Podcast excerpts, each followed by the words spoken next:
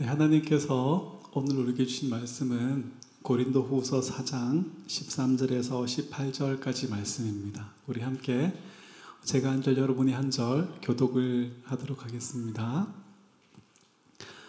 기록된 바 내가 믿었으므로 말하였다 한 것 같이 우리가 같은 믿음의 마음을 가졌으니 우리도 믿었으므로 또한 말하노라 주 예수를 다시 살리시니가 예수와 함께 우리도 다시 살리사 너희와 함께 그 앞에 서게 하실 줄을 아노라 아멘.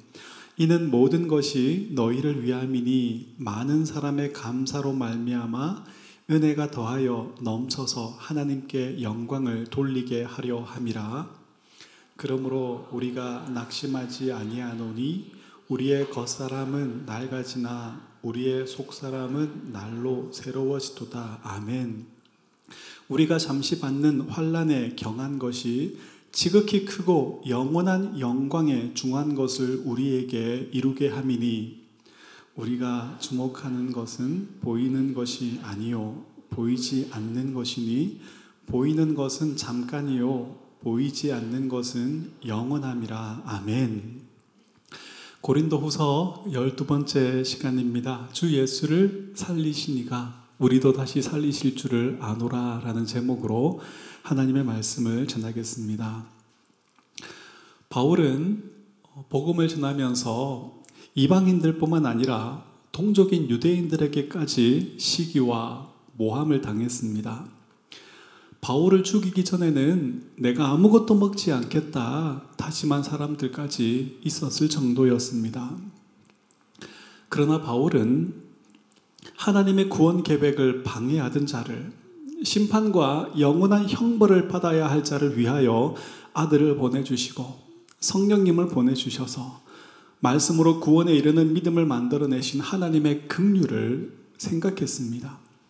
이 정도의 고난을 감당할 수 있는 자로 여겨주신 하나님을 또한 감당할 힘을 주시고 피할 길을 여시는 하나님을 무엇보다도 이 모든 것을 합력하여 선을 이루어내시는 하나님을 향한 믿음 때문에 인내할 뿐 아니라 끝까지 충성할 수 있었습니다. 바울은 자기의 학력이나 실력이나 열심을 전파하지 않고 오직 예수님의 주 되심을 전파하였습니다. 질그릇과 같이 보잘 것 없고 연약한 육신, 이 세상의 것을 자랑하지 않고 질그릇에 담긴 보배이신 예수님을 자랑하였습니다.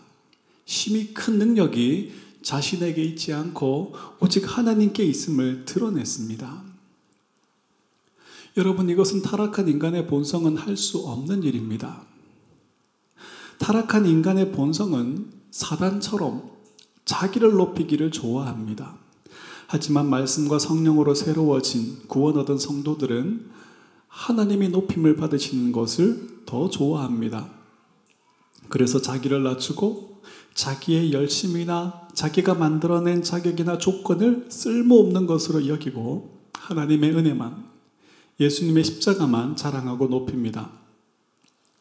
사도행전 14장을 보면 바나바와 바울이 루스트라와 더베에서 복음을 전합니다. 그 무리들 가운데 발을 쓰지 못하는 사람에게서 구원을 얻을 만한 믿음이 있는 것을 보고 그 자리에서 그를 일으켜 세웁니다. 그러자 많은 사람들이 신들이 사람의 모양을 입고 우리 가운데 왔다라고 말하면서 바나바를 제우스, 바울을 헤레메스라고 하였습니다. 그러자 바울과 바나바는 옷을 찢고 소리를 지르면서 우리는 당신과 같은 사람입니다. 우리가 복음을 전하는 것은 바로 이런 헛된 일을 버리고 하나님께 돌아오게 하기 위해서입니다. 라고 말했습니다. 이들은 힘을 다해서 심히 큰 능력이 자기들에게 있지 않고 하나님께 있음을 드러냈던 것이죠. 하나님은 이들을 통해서 높임을 받으시고 영광을 받으셨습니다. 그런데 그 앞에 내용 사도행전 12장에 보면 정반대의 내용이 나옵니다. 헤롯이 백성들에게 연설을 할 때 큰 감동이 있었던 것 같아요. 그러나 헤롯은 그 영광을 하나님께 돌리지 않았습니다. 심히 큰 능력이 마치 자기에게서 나온 것처럼 행동했습니다. 그 결과가 무엇입니까? 주의 사자가 곧 치니 벌레가 먹어 죽었더라. 이렇게 성경은 말하고 있습니다. 우리가 해야 할 일은 옥합인 우리가 깨어지고 우리 속에 복음의 향기가 그 향유가 흘러나오도록 하는 것입니다. 질그릇과 같은 우리가 깨어지고 보배이신 예수님만 드러나게 하는 것입니다. 우리가 낮아지고 예수님을 높일 때 하나님 영광 받으시고 예수 그리스도와 함께 우리를 높여 주십니다. 이렇게 바울이 고난을 무릅쓰고 예수님의 십자가 복음을 전한 것은 구원의 하나님을 우리 주 예수님을 높이기 위해서입니다. 이어서 바울은 고난을 무릅쓰고 예수님의 복음을 전한 것은 하나님의 약속에 대한 소망 때문이다라고 말합니다. 바울이 소망했던 것은 세 가지입니다. 첫째, 하나님 나라에서 누리게 될 영원한 영광입니다. 둘째, 천국에서 누리게 될 영원한 생명입니다. 셋째, 최후의 심판입니다. 3주에 걸쳐서 바울이 믿음으로 바라보고 소망했던 것들을 차례대로 살펴보도록 하겠습니다. 먼저 바울은 하나님 나라에서 누리게 될 영원한 영광을 소망하였습니다. 우리 13절과 14절을 다시 한번 읽어보겠습니다. 기록된 바 내가 믿었으므로 말하였다 한 것 같이 우리가 같은 믿음의 마음을 가졌으니 우리도 믿었으므로 또한 말하노라.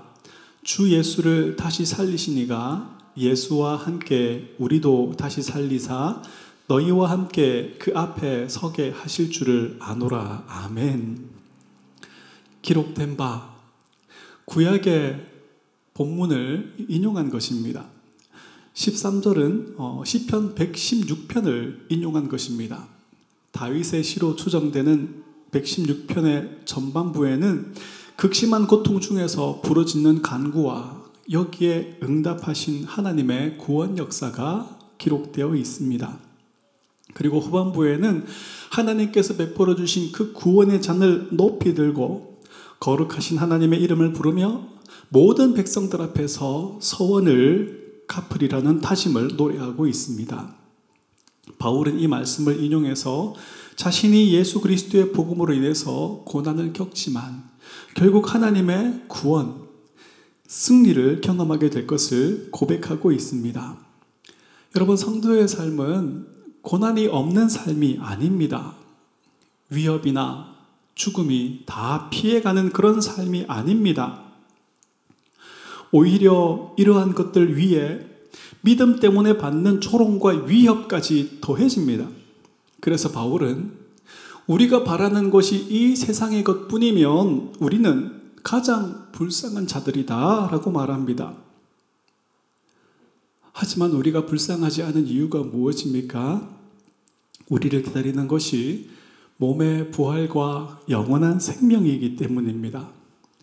주 예수를 살리시니가 예수와 함께 우리도 다시 살리실 것이기 때문입니다.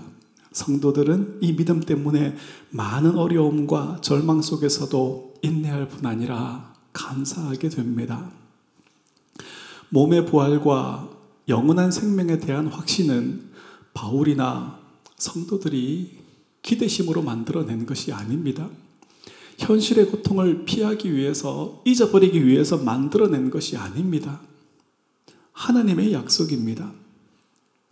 여러분, 하나님은 자신의 말씀에, 자신의 약속에 자신을 굳게 묶어버리십니다. 그래서 하나님은 말씀하신 것을 반드시 이루어내시고야 마는 거예요. 예수님은 몸의 부활에 대해서 우리에게 가르치셨고, 실제로 죽은 자를 살리시기도 하셨습니다. 무엇보다 친히 돌아가시고 부활하셔서 빈 무덤과 부활의 몸을 보여주셨습니다. 우리를 기다리는 것이 몸의 부활과 영원한 생명인 것을 보고 알게 하시기 위해서입니다. 말씀하신 대로 죽으시고 부활하신 예수님을 목격한 제자들은 예수님의 가르침을 떠올리며 이렇게 복음을 전했습니다. 몇 구절을 보겠습니다. 고린도 전서 15장 20절입니다. 같이 읽겠습니다. 시작. 그러나 이제 그리스도께서 죽은 자 가운데서 다시 살아나사 잠자는 자들의 첫 열매가 되셨도다. 아멘. 로마서 8장 11절입니다. 예수를 죽은 자 가운데서 살리신 이의 영이 너희 안에 거하시며 그리스도 예수를 죽은 자 가운데서 살리신 이가 너희 안에 거하시는 그의 영으로 말미암아 너희 죽을 몸도 살리시리라. 아멘. 빌립보서 3장 10절 11절도 같이 보겠습니다. 내가 그리스도와 그 부활의 권능과 그 부활의 참여함을 알고자 하여 그의 죽으심을 본받아 어떻게 했든지 죽은 자 가운데서 부활에 이르려 하노니 아멘. 데살로니가 전서 4장 16절에서 18절도 같이 보겠습니다. 주께서 호령과 천사장의 소리와 하나님의 나팔 소리로 친히 하늘로부터 강림하시리니 그리스도 안에서 죽은 자들이 먼저 일어나고 그 후에 우리 살아남은 자들도 그와 함께 구름 속으로 끌려 올려 공중에서 주를 영접하게 하시리니 그리하여 우리가 항상 주와 함께 있으리라. 그러므로 이러한 말로 서로 위로하라. 아멘. 여러분, 죄인된 인간을 기다리는 것은 하나님의 심판과 영원한 형벌입니다. 그러나 예수님의 의를 의지한 우리를 기다리는 것은 몸의 부활과 영생입니다. 예수님 다시 오셔서 사단의 권세를 멸하심으로 하나님의 구원 계획을 완성해 내실 때 그 승리의 영광과 그 승리의 혜택을 누리는 것입니다. 하나님 나라에서 누리게 될 영원한 안식과 즐거움, 이것이 우리를 기다리는 것입니다. 이 믿음과 소망 가운데 살아가는 성도들은 이렇게 고백합니다. 로마서 8장 37절을 같이 큰 소리로 읽겠습니다. 시작. 이 모든 일에 우리를 사랑하시는 이로 말미암아 우리가 넉넉히 이기느니라. 아멘. 우리에게 약속된 승리와 영광, 영원한 즐거움을 바라보며 넉넉히 세상을 이겨가는 저와 여러분 되시기를 축복합니다. 영원한 영광을 바라보며 살아가는 성도들은 구체적으로 어떤 삶을 살게 됩니까?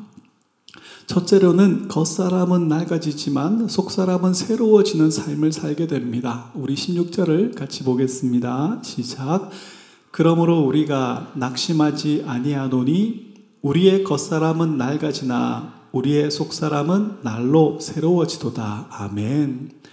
여기서 겉사람은 우리의 육신을 말합니다. 처음 우리의 몸은 영원히 살면서 하나님과 교제하도록 만들어졌습니다. 그러나 범죄 후에 우리의 몸은 사망이 주인 노릇하게 되었습니다. 그래서 질병이 찾아오고 노화가 진행됩니다. 결국은 죽음을 피할 수가 없습니다. 결국은 사망으로 끝날 수밖에 없는 젊음이나 육신의 아름다움을 자랑거리로 삼고 살아가는 사람들은 곧 깊은 절망에 빠져들게 될 것입니다. 하지만 하나님께 그 마음을 둔 사람들은, 하나님께 그 소망을 둔 사람들은 날로 힘을 얻고 날로 새로워져 갈 것입니다. 이사야 40장 31절을 같이 보겠습니다. 시작. 오직 여호와를 악망하는 자는 새 힘을 얻으리니 독수리의 날개치며 올라감 같을 것이요 다른 박질하여도 곤비하지 아니하겠고 걸어가도 피곤하지 아니하리로다 아멘. 초대교회 당시에 바울의 나이에 해당하는 40은 노년에 속하는 나이였습니다. 태어난 곳에서 평생 살다가 죽음을 맞이하는 대부분의 사람들과 달리 바울은 대륙을 넘나들면서 복음을 전하는 몹시 힘든 삶을 살았습니다. 바울의 고백을 보면 추위와 더위, 굶주림과 헐벗은 강도의 위협과 폭풍의 위협을 겪었습니다. 복음을 전하는 일만 해도 힘들 텐데 매를 맞고 감옥에 갇혔다 풀려나기를 반복했습니다. 게다가 안질인지 아니면 간질인지 모를 몸의 질병들을 안고 있었습니다. 이런 바울의 외모를 묘사한 그런 기록을 보면 바울은 키가 작고 머리가 벗겨졌고 매부리 코였다라고 합니다. 흔히 그냥 생각해 봐도 이렇게 키 작은 가가멜 정도가 이렇게 생각나잖아요. 그죠? 이런 외모만 가지고도 어, 참 그 사람이 볼품없다라고 여겨질 텐데 이렇게 험악한 세월을 살아낸 노년이라고 생각해 보십시오. 그야말로 볼품이 없었을 것입니다.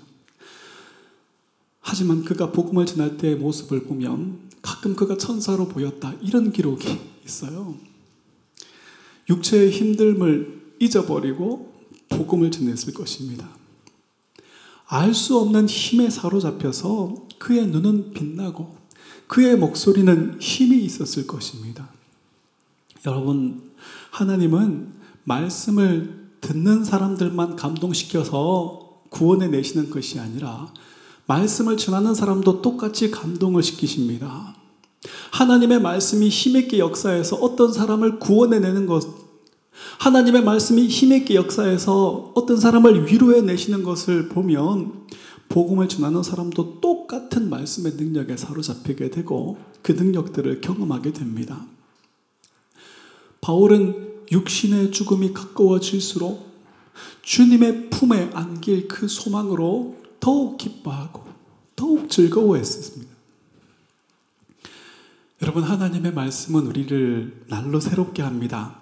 히브리스 기자는 하나님의 말씀은 살아있고 활력이 있어 좌우의 날선 어떤 검보다 예리하여 혼과 영과 및 관절과 골수를 찔러 쪼개기까지 하며 또 마음의 생각과 뜻을 판단하시나니라고 하였습니다. 하나님의 말씀과 그 말씀을 통해 일하시는 성령님은 우리의 속사람을 날로 새롭게 합니다. 또한 우리의 속사람은 기도로 새로워집니다. 시편 51편을 보면 시편 기자는 하나님이여 내 속에 정한 마음을 창조하시고 내 속에 정직한 영을 새롭게 하소서라고 기도했습니다. 로마서 8장 26절을 보면 성령님께서 어떻게 기도로 우리를 새롭게 하시는지를 알려주고 있습니다. 같이 읽어볼까요? 시작. 이와 같이 성령도 우리의 연약함을 도우시나니 우리는 마땅히 기도할 바를 알지 못하나 오직 성령이 말할 수 없는 탄식으로 우리를 위하여 친히 간구하시느니라. 아멘. 우리가 기도할 때 성령님 우리의 기도를 도우시며 우리의 속사람을 새롭게 하십니다. 이렇게 우리가 말씀과 기도로 날마다 새롭게 하시는 이 성령님을 누리지 못할 때 어떤 일이 벌어집니까? 우리의 겉사람과 함께 우리의 속사람은 사망으로 끌려갈 수밖에 없습니다. 사망으로 끝이 날 수밖에 없습니다. 겉사람과 함께 속사람이 낡아져 버립니다. 그래서 잠시 있다 사라질 이 세상의 영광과 즐거움을 쫓느라 영원한 영광과 즐거움으로부터 멀어져 버리게 됩니다. 여러분, 성경이 말하는 참된 지혜는 우리의 겉사람은 날로 낡아져 가는 존재임을 아는 것입니다. 우리의 육신의 영광, 이 세상의 영광과 즐거움은 잠시 우리를 만족시켜 주는 것일 뿐임을 아는 것입니다. 영원하신 하나님을 알고 그 하나님의 백성이요, 그 하나님의 자녀로 살아가는 것이 지혜입니다. 자신의 힘과 의를 의지하지 않고 하나님의 은혜를 예수님의 십자가 의를 의지하며 사는 것이 성경이 말하는 지혜입니다. 이렇게 참된 지혜를 쫓아 살아가는 자들이 에베소서 4장에서 말하는 하나님을 따라 의와 진리의 거룩함으로 지으심을 받은 새 사람을 입은 자들입니다. 바로 이들이 로마서 8장에서 말하는 영에 속하여 영의 일을 생각하며 사는 자들입니다. 여러분, 우리가 전에는 육신에 속하여 육신의 일만 생각했습니다. 하나님을 믿는다 하면서도 사실은 낡아질 육신, 나의 이익과 즐거움을 위해서 하나님을 믿었던 자들입니다. 하지만 이제는 말씀과 성령으로 새롭게 지으심을 받은 자들이 되었습니다. 이제는 영의 일을 생각하게 되었고, 우리를 기다리는 영원한 생명과 영광을 바라보는 자들이 되었습니다. 말씀과 기도를 통해서 일하시는 성령님 때문에 날로 날로 새로워지는 삶을 살게 되었습니다. 다른 것이 복이 아니라 바로 이것이 복입니다. 예수 믿어서 모든 것이 내 마음대로 되는 것이 복이 아니라 말씀과 기도로 이제는 내가 날로 새로워져 가는 것이 우리의 복이고 우리의 즐거움입니다. 말씀과 성령으로 날마다 새로워져 가는 이 복과 즐거움을 날로 깊고 더욱 풍성히 누려가는 여러분 될 수 있기를 축복합니다. 둘째로 영원한 영광을 바라보며 살아가는 성도는 잠시 받는 환란을 가벼운 것으로 여기고 지극히 큰 영광을 위한 것임을 알고 인내하게 됩니다. 우리 17절과 18절을 같이 한번 읽어보겠습니다. 시작. 우리가 잠시 받는 환란에 경한 것이 지극히 크고 영원한 영광에 중한 것을 우리에게 이루게 함이니 우리가 주목하는 것은 보이는 것이 아니요 보이지 않는 것이니 보이는 것은 잠깐이요 보이지 않는 것은 영원함이라 아멘. 바울은 우리가 이 세상에서 받는 환란을 잠시 받는 것 그리고 경한 것 가벼운 것이란 말이죠. 그런데 여러분, 우리가 이 땅에서 겪는 고통과 어려움이 정말 잠깐 있다 사라지는 것이던가요? 가벼운 것이던가요? 아닙니다. 우리가 겪는 어떤 고통은 평생 우리를 따라다니면서 우리를 힘들게 만들죠. 심지어 이 고통을 견디지 못해서 스스로 목숨을 끊어버리는 사람이 얼마나 많습니까? 우리가 이 땅에서 겪는 혼란은 가벼운 게 아니에요. 바울도 자신이 겪은 혼란을 사형 선고를 받은 것 같았다라고 말하고요. 목숨이 소망까지 끊어지게 만드는 그런 고난이라고 말했어요. 그런데 바울은 왜 이런 극심한 고난을 가벼운 것이라고 말했을까요? 장차 우리에게 나타날 영광, 장차 우리가 누리게 될 영광 때문입니다. 그 영광과 비교해 보니 이건 아무것도 아닌 거예요. 이것만 보면 정말 힘들고 무겁고 어려운 것이지만 우리가 누릴 그 영광과 비교해 보니까 아, 이건 아무것도 아니구나. 그렇게 여기게 되었던 거예요. 로마서 8장 18절을 같이 보겠습니다.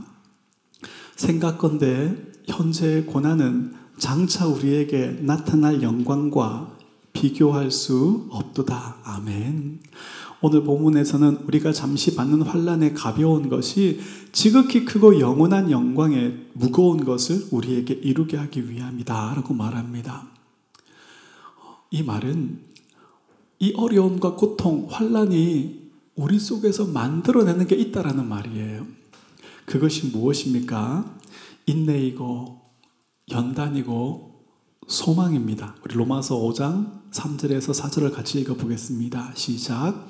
다만 이뿐 아니라 우리가 환란 중에도 즐거워하나니 이는 환란은 인내를 인내는 연단을 연단은 소망을 이루는 줄 알미로다. 아멘. 고생 끝에 낙이 온다라는 말이 있죠. 노력은 배신하지 않는다. 뭐 이런 말도 있고요. 인내는 쓰지만 그 열매는 달다. 이런 말도 있습니다. 이 말을 믿기 때문에 많은 사람들이 어려움 속에서도 버티고 자기의 실력을 키워내죠.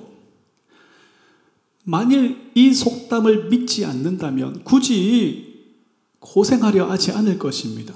굳이 힘든데 노력하려 하지 않을 것입니다. 복권이나 투기 같은 더 쉬운 방법들을 선택하며 살아가겠죠. 마찬가지로 장차 누릴 영광을 믿지 않는 사람들은 굳이 믿음 때문에 미움받고 고난받으려 하지 않을 것입니다. 교회 생활도, 신앙 생활도 이 세상의 복과 즐거움을 위해서 하게 될 뿐입니다. 장차 우리가 누릴 영광이 비교할 수 없이 크다는 사실을 분명히 믿는 사람들만이 현재의 고난 속에서도 인내할 뿐 아니라 하나님께 감사하며 살아갈 수 있는 거예요. 사도행전 5장을 보면 베드로와 사도들이 부활하신 예수님이 하나님의 아들이시며 우리가 죽인 예수가 우리의 구원자시다라는 복음을 전했습니다. 이 일 때문에 공회에 끌려가서 채찍질을 당하고 수모를 당하고 감옥에 갇힙니다. 그리고는 예수의 이름으로 다시는 말하지 말라 경고와 협박을 받고 놓여집니다. 여러분 하나님 살아 계시다면 적어도 복음을 전하는 일 때문에 이런 어려움은 당하지 않아야 되지 않습니까? 선교지에서 아내가 남편이 아이들이 내 눈앞에서 불타 죽는 것을 보고 축창에 찔려 죽는 일을 보게 됩니다. 다른 일도 아니고 복음을 전하기 위해 왔으면 적어도 이런 일은 당하지 않도록 하나님 해줘야 되는 거 아닙니까? 하나님 살아 계시다면 마땅히 그래야 되는 것 아닙니까? 그런데 여러분, 우리의 삶에도 이런 일들이 생겨나지 않습니까? 하나님을 믿는데 왜 내 삶 속에 이런 어려움이 올까? 이런 것들이 많이 있지 않습니까? 하나님 살아 계시다는데 왜 이렇게 말도 안 되는 일들이 생길까? 이런 일들이 있지 않습니까? 사도들은 이해할 수 없는 고난이 그리고 복음 때문에 겪는 환란이 왔을 때 어떻게 이런 상황들을 이해했을까요? 사도행전 5장 41절, 42절 그 사건 뒤에 사도들이 어떻게 고백했는지를 함께 보겠습니다. 같이 읽어볼까요? 사도들은 그 이름을 위하여 능력 받는 일에 합당한 자로 여기심을 기뻐하면서 공회 앞을 떠나니라. 그들이 날마다 성전에 있든지 집에 있든지 예수는 그리스도라 전하 가르치기와 전도하기를 그치지 아니하니라. 아멘. 도무지 이해할 수 없는 어려움이 여러분 앞에 생겼습니까? 도무지 받아들이기 힘든 고통스러운 상황이나 슬픈 일들이 생겼습니까? 하나님의 존재가 의심될 만큼 큰 혼돈이 여러분 앞에 생겼습니까? 도무지 용서할 수 없는 사람, 용서하고 싶지 않은 사람이 여러분 앞에 생겼습니까? 왜 이런 일들이 생기고 왜 이런 사람들이 생겨났습니까? 이제는 이 정도의 어려움을 이길 수 있는 사람으로 하나님 말씀으로 우리를 자라게 하셨기 때문에 하나님 이제서야 이 일을 우리에게 겪게 하시는 거예요. 이제는 이 사람도 용서하고 사랑할 수 있는 자로 하나님 우리를 만들어 내셨기 때문에 이제 이런 사람을 우리 눈앞에 두시는 그런 말이에요. 그러니 베드로와 사도들처럼 어려움 속에서도 감사하기를 그치지 않기를 바랍니다.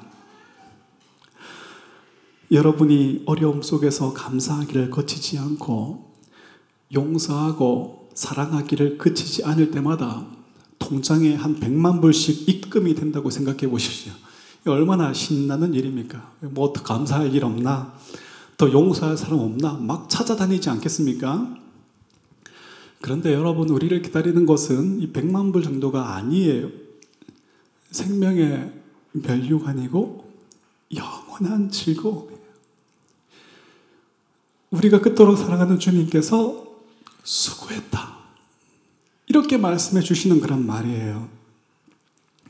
그래서 야고보서 1장 12절을 보면 시험을 참는 자는 복이 있나니 이는 시련을 견디어 낸 자가 주께서 자기를 사랑하시는 자들에게 약속하신 생명의 멸류관을 얻을 것이기 때문이라.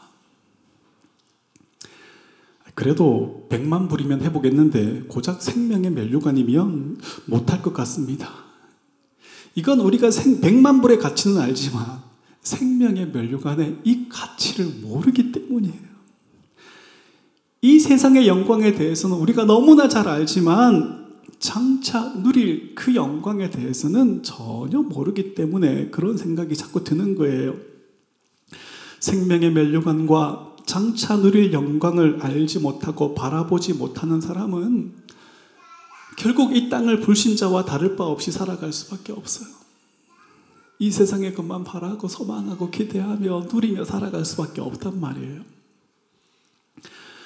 믿음의 조상이라 불렸던 아브라함은 하나님께서 주시겠다 약속하신 그 땅을 더 좋은 것으로 여겼어요. 그래서 이 땅에 대리석으로 집을 짓고 떵떵거리며 사는 대신에 장막에 나그네로 살면서 언제든지 하나님께서 그것으로 가라 말씀하시면 갈 준비를 하고 살았던 거예요. 하나님의 약속을 믿었기 때문에 아내의 무덤을 가나안 땅에 만들었고 자신의 무덤도 그곳에 만들어 달라 부탁했던 거예요. 그의 자녀들이었던 야곱과 요셉도 자신들의 무덤을 애굽에 만들지 말고 하나님께서 반드시 그 땅으로 우리 너희를 인도해 가실 텐데 그때 우리의 뼈를 이동시켜서 그곳에 묻어달라 부탁을 하였습니다. 신약의 성도들도 장차 쓰게 될 멸류관, 장차 누릴 영광, 앞으로 들어가서 영원히 살게 될 하나님 나라를 바라보면서 희롱과 채찍질과 결박과 옥의 갇힘과 돌로 치는 것과 톱으로 켜는 것과 칼에 죽는 것과 짐승의 가죽을 뒤집어 쓰고 맹수에게 찢겨 죽는 것도 즐거워하였습니다. 구약과 신약의 성도들이 통일하게 바라보았던 것은 장차 누리게 될 영광, 장차 쓰게 될 멸류관, 하나님께서 약속하신 바로 그 땅이었습니다. 저와 여러분도 하나님의 약속을 믿음으로 바랄 수 있기를 소망합니다. 장차 우리에게 나타날 지극히 크고 영원한 영광을 바라볼 수 있기를 바랍니다.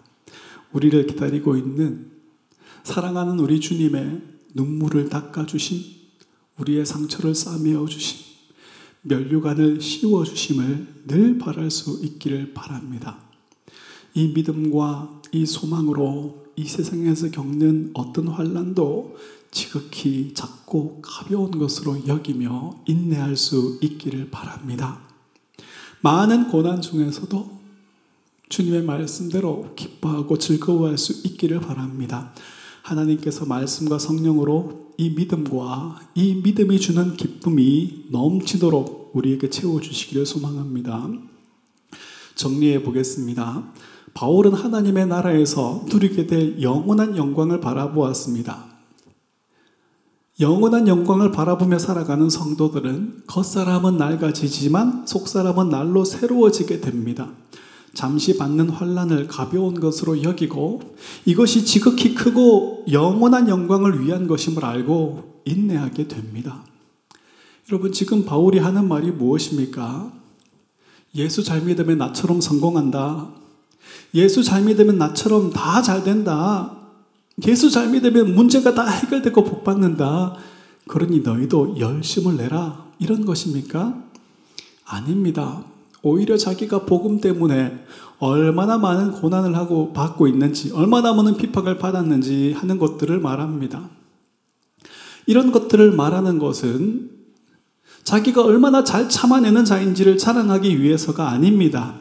자기와 같은 믿음과 이 복음 때문에 고난을 받고 핍박을 겪는 사람들을 위로하기 위해서입니다. 장차 누릴 영광, 장차 쓰게 될 그 면류관은 지금 이 믿음 때문에 고난을 겪고 있는 성도들에게 유일한 위로이기 때문이죠.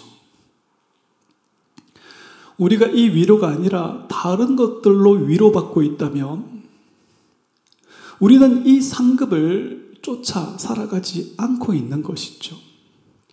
우리가 또한 알아야 할 것은 장차 쓰게 될 멸류관, 장차 누릴 영광은 우리가 이 세상에서 받아낸 고난의 보상이 아니라는 거예요. 우리가 장차 쓰게 될 멸류관, 장차 누릴 영광도 하나님의 은혜로 주어지는 것이지 우리가 만들어낸 이 땅에서의 인내의 결과물이 아니에요. 그런 보상이 아니에요. 만일 우리가 이 땅을 살아가면서 소망 중에 인내하고 고난 중에 기뻐할 수 있었다면 이것조차도 하나님께서 말씀으로 우리 속에 만들어내신 것이지 우리가 만들어낸 것이 아니에요.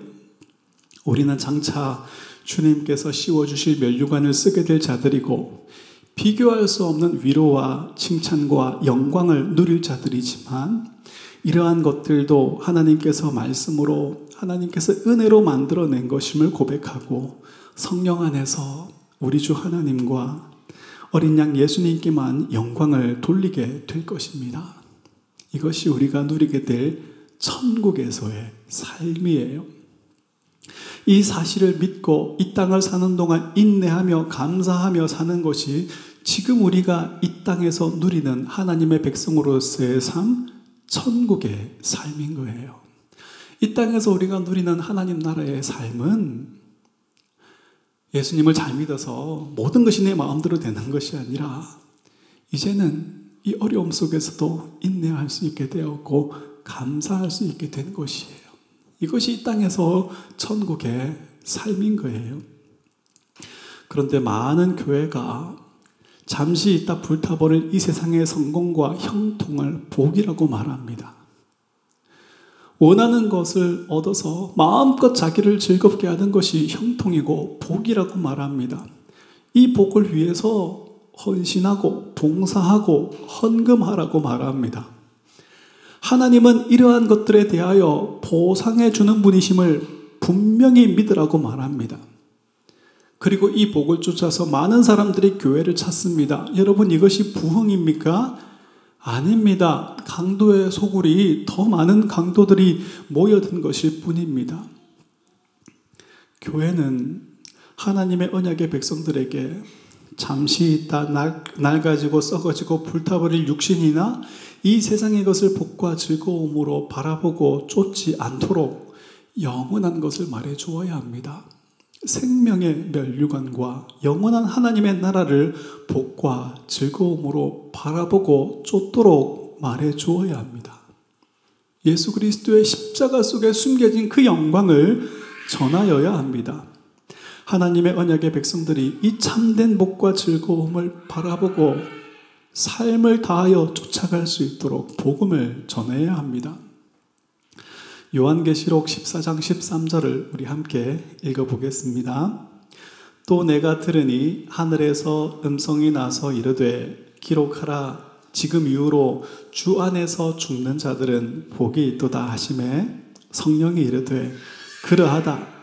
그들이 수고를 그치고 쉬리니 이는 그들의 행한 일이 따름이라 하시더라. 아멘. 하나님의 약속과 그 약속을 향한 믿음 안에 살고 죽는 자가 복된 줄 믿습니다.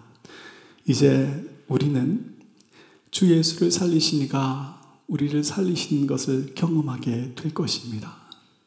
우리의 수고를 그치고 하나님께서 은혜로 공급하시는 것으로 영원히 즐거워하게 될 것입니다. 다시 말씀드립니다. 주 예수를 살리시니가 예수와 함께 우리도 살리실 것입니다. 우리는 함께 하나님 앞에 서게 될 것입니다. 우리는 부활의 새 몸을 입고 그 나라에 들어가게 될 것입니다. 예수님께서 사단의 권세를 완전히 멸하신 이유이기 때문에 이제 그 하나님의 나라는 더 이상 우리를 상하거나 해할 수 없을 것입니다. 우리는 다시 첫사람 아담처럼 사단의 유혹을 받고 그 나라에서 떨어지는 일이 없게 될 것입니다. 땅은 범죄로 인하여 가시와 엉겅퀴를 내었지만 다시금 풍성한 열매를 맺어낼 것입니다. 이사야 선지자가 그려준 모습처럼 사자와 어린 양이 함께 뛰어놀 것입니다. 구원의 하나님을 향한 우리의 사랑이 영원할 것이고 우리를 향한 하나님의 그 사랑도 영원할 것입니다. 우리는 그 참되고 영원한 사랑 안에서 이제는 우리 서로를 온전히 사랑하게 될 것입니다. 우리의 이 즐거움이 영원할 것입니다.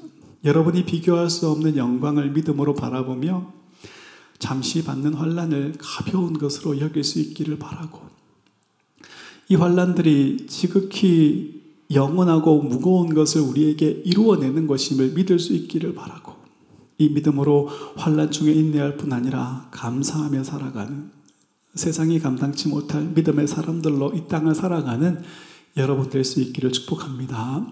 말씀을 맺습니다. 바울은 주 예수를 다시 살리시니가 예수와 함께 우리도 다시 살리사 너희와 함께 그 앞에 서게 하실 줄을 아노라 말합니다. 하지만 하나님과 하나님의 약속을 믿지 않는 사람들은 잠시 이 세상에서 누릴 영광과 즐거움만 보고 쫓아갈 수밖에 없습니다. 예수님을 통해 누리게 될 참되고 영원한 복과 즐거움을 알려주어도 그것을 더 좋은 것으로 여기지 않습니다. 그들의 마음은 말씀으로 빛이 비추어지지 않았기 때문입니다. 영원한 것을 향한 그 빛이 비추어지지 않았기 때문입니다. 그래서 결국 믿음 때문에 환란 당하는 삶도 환란 중에서 즐거워하는 삶도 살 수가 없습니다. 그러나 하나님께서 택하여 구원하신 자들은 그 마음에 비춰진 말씀의 빛으로 하나님의 나라에서 누리게 될 영원한 영광을 보게 됩니다. 주님께서 씌워주실 그 멸류관을 보게 됩니다. 그 영광에 비하면 이 세상에서의 성공이나 형통은 보잘 것 없는 것이고 이 땅에서 겪는 환란과 고통도 가벼운 것이 되어버립니다. 그래서 겉사람은 낡아지나 속사람은 날로 새로워지는 삶을 살게 되고 잠시 받는 환란을 가벼운 것으로 여기고 지극히 크고 영광스러운 것을 완성해내는 도구로 여기게 되는 것이죠. 우리가 잠시 받는 환란에 가벼운 것은 지극히 크고 영원한 것을 우리에게 주기 위함입니다. 우리가 지금 겪고 있는 억울하고 답답한 일들, 이해할 수 없는 일들, 끊임없이 나를 괴롭히는 사람들은 우리를 그리스도의 장성한 분량으로 만들어내기 위한 하나님께서 사용하시는 소품들일 뿐입니다. 우리가 잘 아는 것처럼 하나님은 모든 것을 합력하여 선을 이루어 내십니다. 하나님을 향한 이 믿음과 장차 누리게 될 영광에 대한 소망으로 환란 중에 인내할 뿐 아니라 감사하며 살아가는 세상에 감당치 못할 믿음의 사람들로 살아가는 새생명교회 모든 성도님들 되시기를 주님의 이름으로 축복합니다.